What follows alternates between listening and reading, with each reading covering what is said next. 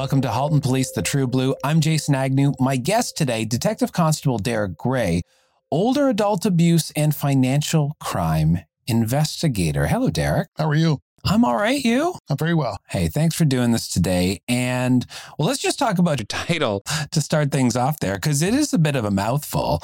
Um, what led you to work in this particular section of policing? I think when I ended up policing uh, in uniform patrol, I did my first eight or nine years there, it was always an interest in business. That's my prior background. So looking at people's money, doing accounting, inventory, those kinds of things.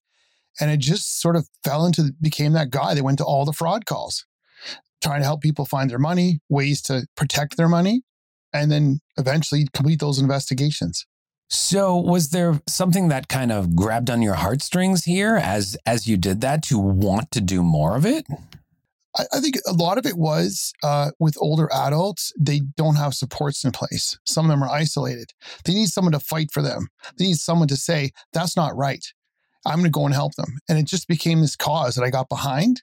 And it this role opened up in Burlington. And I just thought this is a great way to help the people in the community that really need uh, help to solve these kinds of things and really focus on this kind of crime. It seems like it's primarily targeted to those vulnerable in the community because there's no age limit, right? Yes. A lot of people look at frauds as it'll never happen to me. Hmm. But frauds really are anybody with money can be a victim of a fraud, whether it's text, email, phone. It's possible to get your money and someone's going to try and get it from you. So we're going to get into a whole bunch of specific frauds because essentially we're talking about frauds in this podcast and it is your specialty. But just as an overarching theme of it all, fraud itself, is there a common link between everything that you see? I think when you look at frauds, uh, frauds evolve and change. Uh, the people who commit frauds adapt to all the different ways of banking policy, different banking practices, financial ways of accessing your money. There's co- two common themes when we look at fraud. Every single fraud we could talk about today, you could pick one. The common themes are secrecy. Every fraud has some element of secrecy. Don't ask for help. Don't tell your husband or your wife that you owe tax money. Um, don't ask anyone for help. Don't go to the police. And every fraud also has this element of emergency, which plays on our emotional heartstring. Do it now or else. The police are going to come and arrest you. If you don't do this, you'll lose this money. Or someone's accessed your bank account, give us your information now, or you're going to keep losing money. It plays on that emotional context of why humans behave the way they do. Now, what about a generality of fraud targets? People who, I mean, these are vulnerable members of, of our community. Yes. Frauds don't care how old you are. They, they don't care how much money you make. Frauds really target anybody who's willing to respond to that sort of fraudulent request for funds. Certain frauds, like the grandparent scam, might target our older adult community. Um, you know, a 14 year old who has an initial job doesn't really pay taxes and might not fall victim to the CRA scam. So, certain targets of frauds might be the older adult community who has homes or business people. And there's a lot of things out there in contract law buying tickets online. Thousands of people buy tickets off Kijiji for different concerts. Most of them work out really well. Sometimes those tickets are fake and they don't exist. So fraudsters really target anybody willing to enter in a financial contract. All right, you've mentioned a couple specific uh, scams, I guess we can call them. I mean, the grandparents is out there, the CRA is out there. I've heard so much about the grandparents scam, but for those who haven't, let's define it first and then get into the nitty gritty. Yeah, the grandparents scam really, uh, there's two versions of it. It some all uh, people refer to it as an emergency scam. You'll get a phone call, "Hi, grandma, it's me." Often the victim it's not their fault, but they say, Oh, Jeffrey, is that you? What they're really doing is supplying that information to the fraudster. They now know the grandson's name or the most important, memorable person from that grandparent or the person who answers the phone. And then there's a scripted, um, I would say, spiel or story. I've gone to a car accident. I've been injured in a skiing accident. I got arrested for drinking and driving. any one of those topics is upsetting to an older adult on the phone or any family member that their family member is in crisis. They need trouble. And then it's here, talk to the lawyer. Here, talk to the doctor. Here, talk to someone else.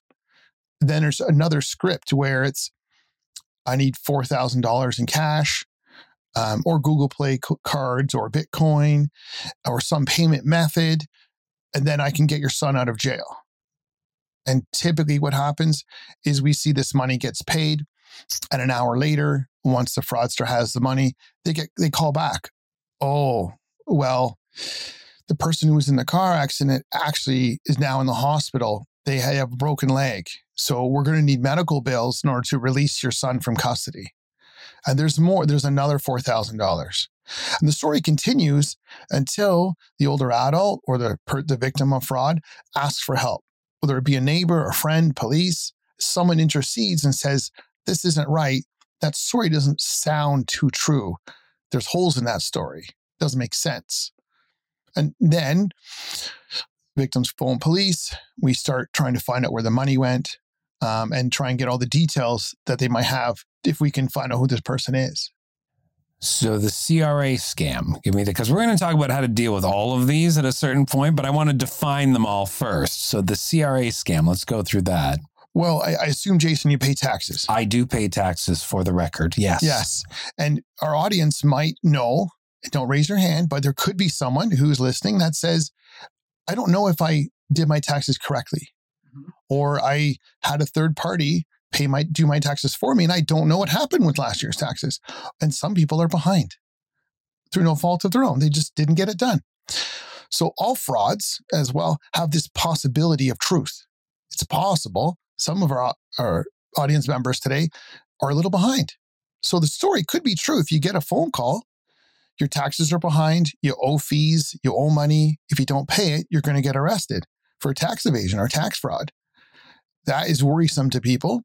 And when you get that phone call at 7 a.m., don't tell your wife you didn't pay the taxes. We're going to come and arrest you. We're the RCMP phoning. We're working with Revenue Canada. You owe $4,000 in taxes. Go immediately to this bank. Don't tell anyone. Don't get the police involved. We are the police. It's very threatening.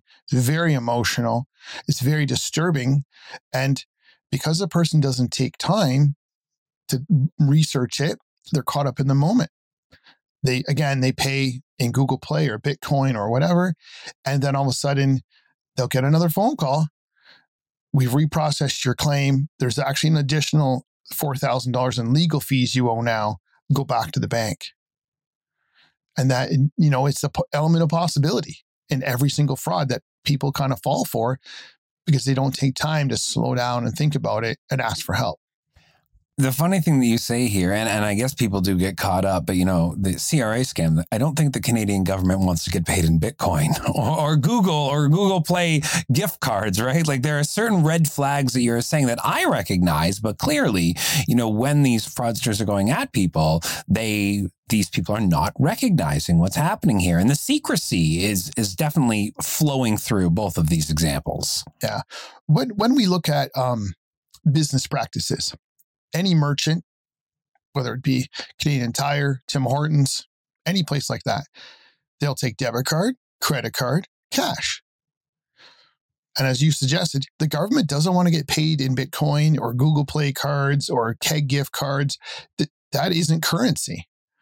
So the problem is, is when we take time to think about it, it seems kind of foolhardy and a little silly paying your back taxes in Google Play cards or Steam gift cards, whatever it might be. But we're caught up emotionally. We're vested in the outcome. I don't want to get arrested and be embarrassed in front of my wife. Oh, I need to pay this so my child or my grandson who's injured in Vermont in a ski accident, I need them home with me. I, I'm emotionally spent about worrying about them. Your brain sort of shuts off and goes into survival mode, and your brain says, Well, just get the gift cards and they'll come home. We don't take that time to think about it even if um i mean is the basic thing here to say hey can i call you back yes on the on the line like i mean that seems like one of the things to to go for because they're not i'm guessing they will not provide a phone number yes as sometimes you see those phone numbers and sometimes they're spoof phone numbers. Mm. They're digitally created by a computer program or software program to show up on your phone as any phone number. It could be traced. It just depends on what the situation is. When, when we sort of look at those um, ideas with any fraud and scam, it's if there's something you can't take five minutes to think about, you have to look at risk you have to look at what's the potential outcome. And when we we talk about some of these things in in the world of fraud, is if you can't take five minutes to think about it, and you can't get a contract, and you can't have recourse, the red flags should be going on in your mind. And then when we look at the any kind of frauds and scam is um, in a business contract, there's recourse. I bought something, it doesn't work well. I have a contract, I could return it. When you're handing over gift cards or scratching the backs of gift cards to someone online or sending that email, there's no recourse in getting that information back. And that's where people need to take the time. Um, with the older adult community and can, Canadians, we're very polite. We don't want to be rude. We don't want to upset anyone. And so we just assume everyone's telling us the truth.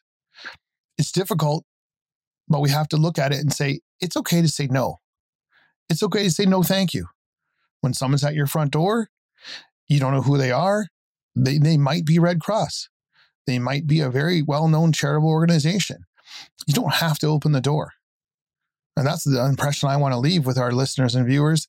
You, if you're allowed to say no, you're allowed to question people and say, I'll take a flyer, I'll take a brochure. Let me have time to think about it. And that is one of the best, safer practices when it comes to frauds. Now, you talked a lot about red flags popping up, and you know we talked about something like the CRA and a lot of business stuff. But sometimes, sometimes, Derek, people may be blinded by love.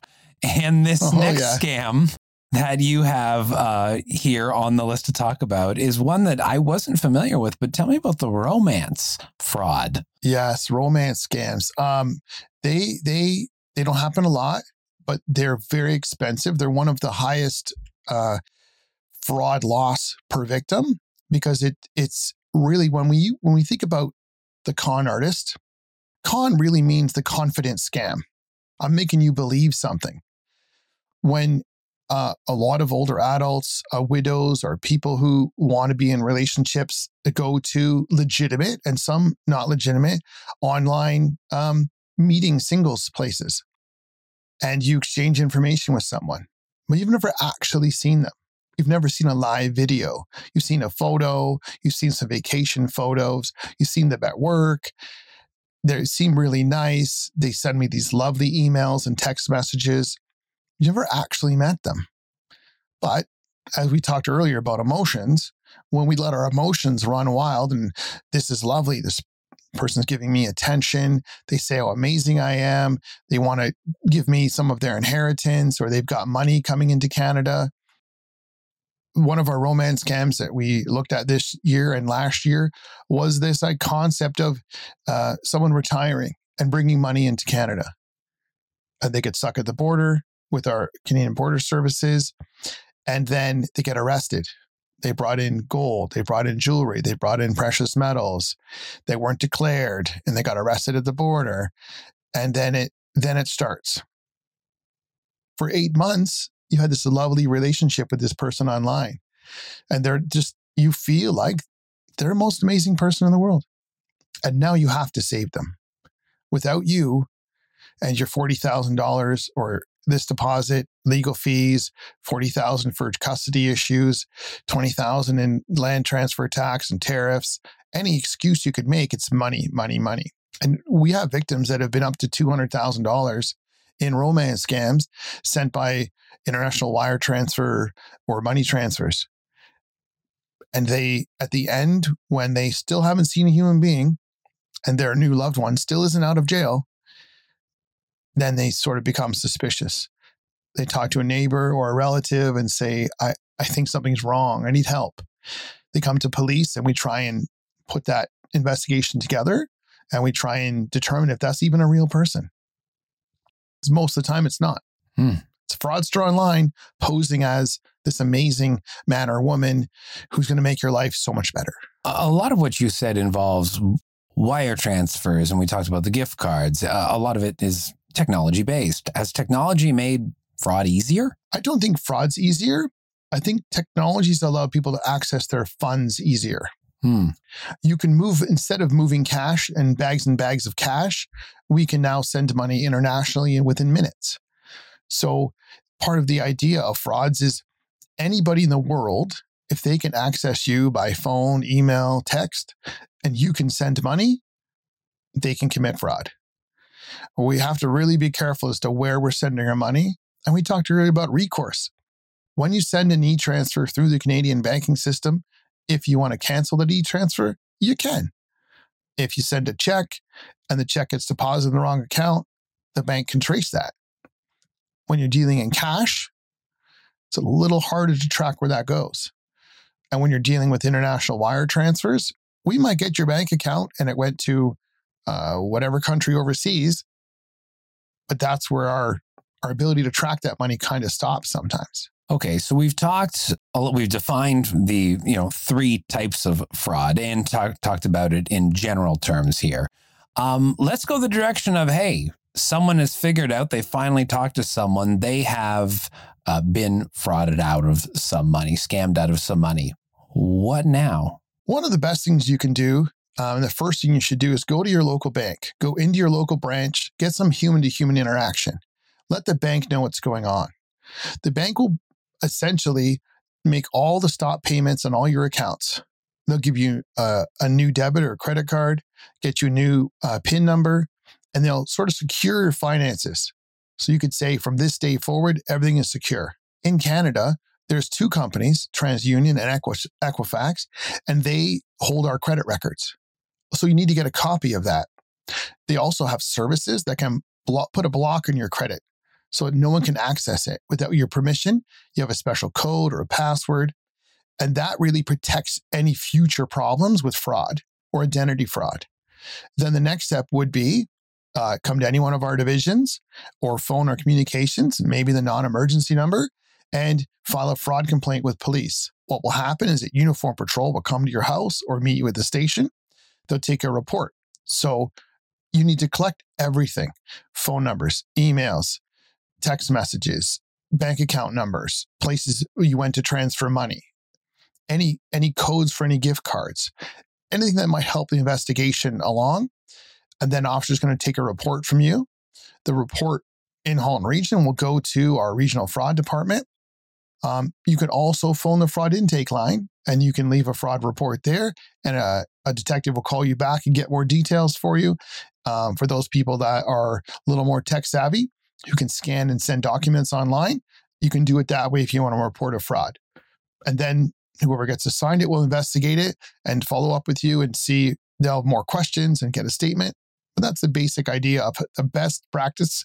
Go to the bank first, secure your finances, secure any future credit loss, then report to police.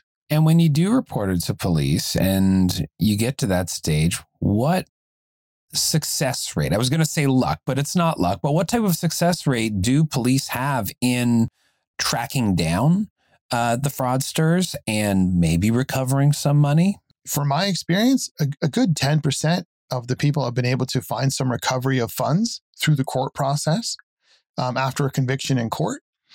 Some of some of the victims um, who've sent money overseas, uh, I can trace it. I can tell you where your money went, but zero success at getting your money back.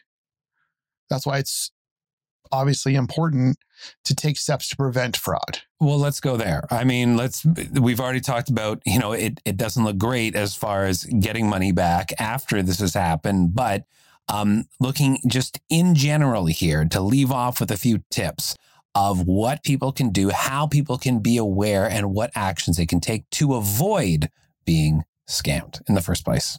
Yeah, I look at in all the years of being in the community and teaching older adults and, and community members about frauds and scams, we have to look at that fraud is really a lie for financial gain. It's really that simple.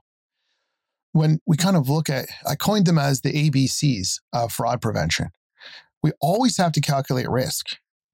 every transaction is risky, whether it's $5 to Girl Guides for a box of cookies or it's a $50,000 transfer to buy a car online. Everything has an element of risk. If you calculate that risk often and take the time to think about it, some things are very risky and you have no recourse. That should be red flags. So you really got to do your homework and investigate the risk that you're willing to take to part with your money. When we look at the other, the B is be your own Sherlock Holmes. Hmm. We have Google. Everyone has a cell phone. Most people have access to the internet. You can research everything to the nth degree. Get three contracts for something to have renovation done on your home. Seek other people's advice. Really investigate the company you want or the fraud that's in front of you. Is this real? Is this too good to be true? And always, what can I do to ensure myself that it's true and real? And then I'm comfortable making a decision. And the last one really is control your data. When we look at technology, we talked about earlier, Mhm. text message, email, the minute you send, click a link, it sends something to your device. The minute you uh, get a request from a bank for a great mortgage rate and you fill in the form and hit send, you could have sent out all your personal information away and you have no recourse to get it back. As we know, the internet, when it's online, it stays online forever and you don't control that data anymore. And we think about when we control data, who's got it? What are you going to use it for? If the bank phones and says there's a problem with your credit card, the bank will always tell you to come into the branch. The bank will never discuss with you on the phone information if the bank is phoning you. Most of the listeners have had to phone the bank or phone the government. It's 10 minutes of verifying who you are because the government and the bank want to know they're dealing with Derek Gray.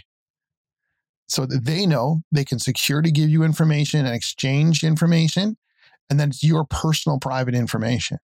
We need to take the same time to control who gets our data. So we've talked a lot about, you know, phones being used for scams, the random phone call that you get, but everyone is using the internet, everyone has a cell phone, and that can be a scary world. I mean, I've gotten emails um, that look like they're from my bank. They're not from my bank, but I had to take a really close look at that in order to figure that out. What are red flags in regards to emails, social media, you know, that world? I, I think you have to really know who's sending you the message. When you look at a bank, they, a bank may, remember we talked about the possibility of fraud? A bank may send you a request for information. They may send you something that is uh, looking for a product or service you might like. We need to calculate the risk. Is this true? Can how do I make sure this is my bank sending me information? And we have to look at again, how do we verify this is true? It's going into your bank. It's taking the information on the bank of everyone's debit card or credit card. There's the correct number to phone your bank. And if the bank wants information by text, email, phone, online, you have every right to phone the bank or go into the bank and make sure that is this request for information legitimate and why do you need my information? But their logo is right in the email, and it looks like other emails that I've gotten from the bank. Yes. Sometimes email lists are compromised. Hmm. So when we look at social media as well, you can copy anything online now with a good computer program. I can get the right color of Royal Bank's logo. I can copy it online and you may believe it's me. When we look at some of those emails, if we go up to the top left hand corner of the cursor and we roll over the actual email address, you realize it isn't royalbank.ca, the correct website. It's royalbank1.org. Hmm. So that might be a tip to say, hmm, this needs further investigation of what I'm trying to do here. This doesn't seem legitimate. It's very high risk. And when you we're talking about social media and we get requests online from friends by email, it could be possible that your friend needs some gift cards and is stuck in a car accident before a birthday party. It's possible. But best course of action would be to call that friend on a number that you know from your phone and say, Hey, are you in a car accident? Do you really need these gift cards for your cousin's birthday? It's sort of confirming the story. Be your own Sherlock Holmes and kind of think to yourself, what is my loss if I give away $300 in gift cards? Well, is it, why would this person contact me online instead of just calling me. You have every right to say no and every right to verify who's trying to communicate with you. You're just forced to use your phone as a phone and talk to that friend. Yes. Or you know, sometimes there's risk involved. Maybe just get away those give away those three hundred dollars if you don't want to talk to them. always best to have a human to human interaction. Makes sense. And finally, are all of these people really trying to clean my ducks, or is this a scam? Well, is it possible your ducks are dirty? I I mean maybe, but I don't know why I'm getting all these phone calls, Derek. A, a lot of business practices, uh, some are annoying, and that used to be a way of doing business. Uh, there are a lot of mass marketing companies that will phone people, uh, leave messages on home phone machines, and the uh, the concept of that duck cleaning call, whether it's email, text, or phone, is the same. If I send a message out to ten thousand people, and a thousand people might respond, and a hundred give me information, and ten send me money, if I'm a fraudster, that's a good that's a good day making money. If it's a legitimate business, they're going to give you a contract. It's a different way of marketing. So you have to it's buyer beware. Be your own Sherlock Holmes, investigate that duck company for its legitimate company, Better Business Bureau. The other the other way about businesses um, that we can go, consumers and listeners can go to the Canadian Anti Fraud Center. Lots of resources there. Also, the Competition Bureau has a book called The Little Black Book of Scams. It covers all the scams we talked about today. It covers different kinds of recourse and how to really uh, get into the nitty gritty of all the frauds. And when we look at those kinds of things, those are resources that anyone can use. The Little Black Book of Scams is in different languages. It's available by PDF, and you can get a printed copy at any one of the Halton Region stations. All right, you have answered all my burning questions. I appreciate your time today, Derek. Thanks so Thanks. much. Thanks for your time. If you liked what you heard on today's episode, please check out other episodes of Halton Police The True Blue on YouTube, Spotify, Apple Podcasts, or wherever you get your podcasts. Keep up to date with us on social media under the handle at Halton Police.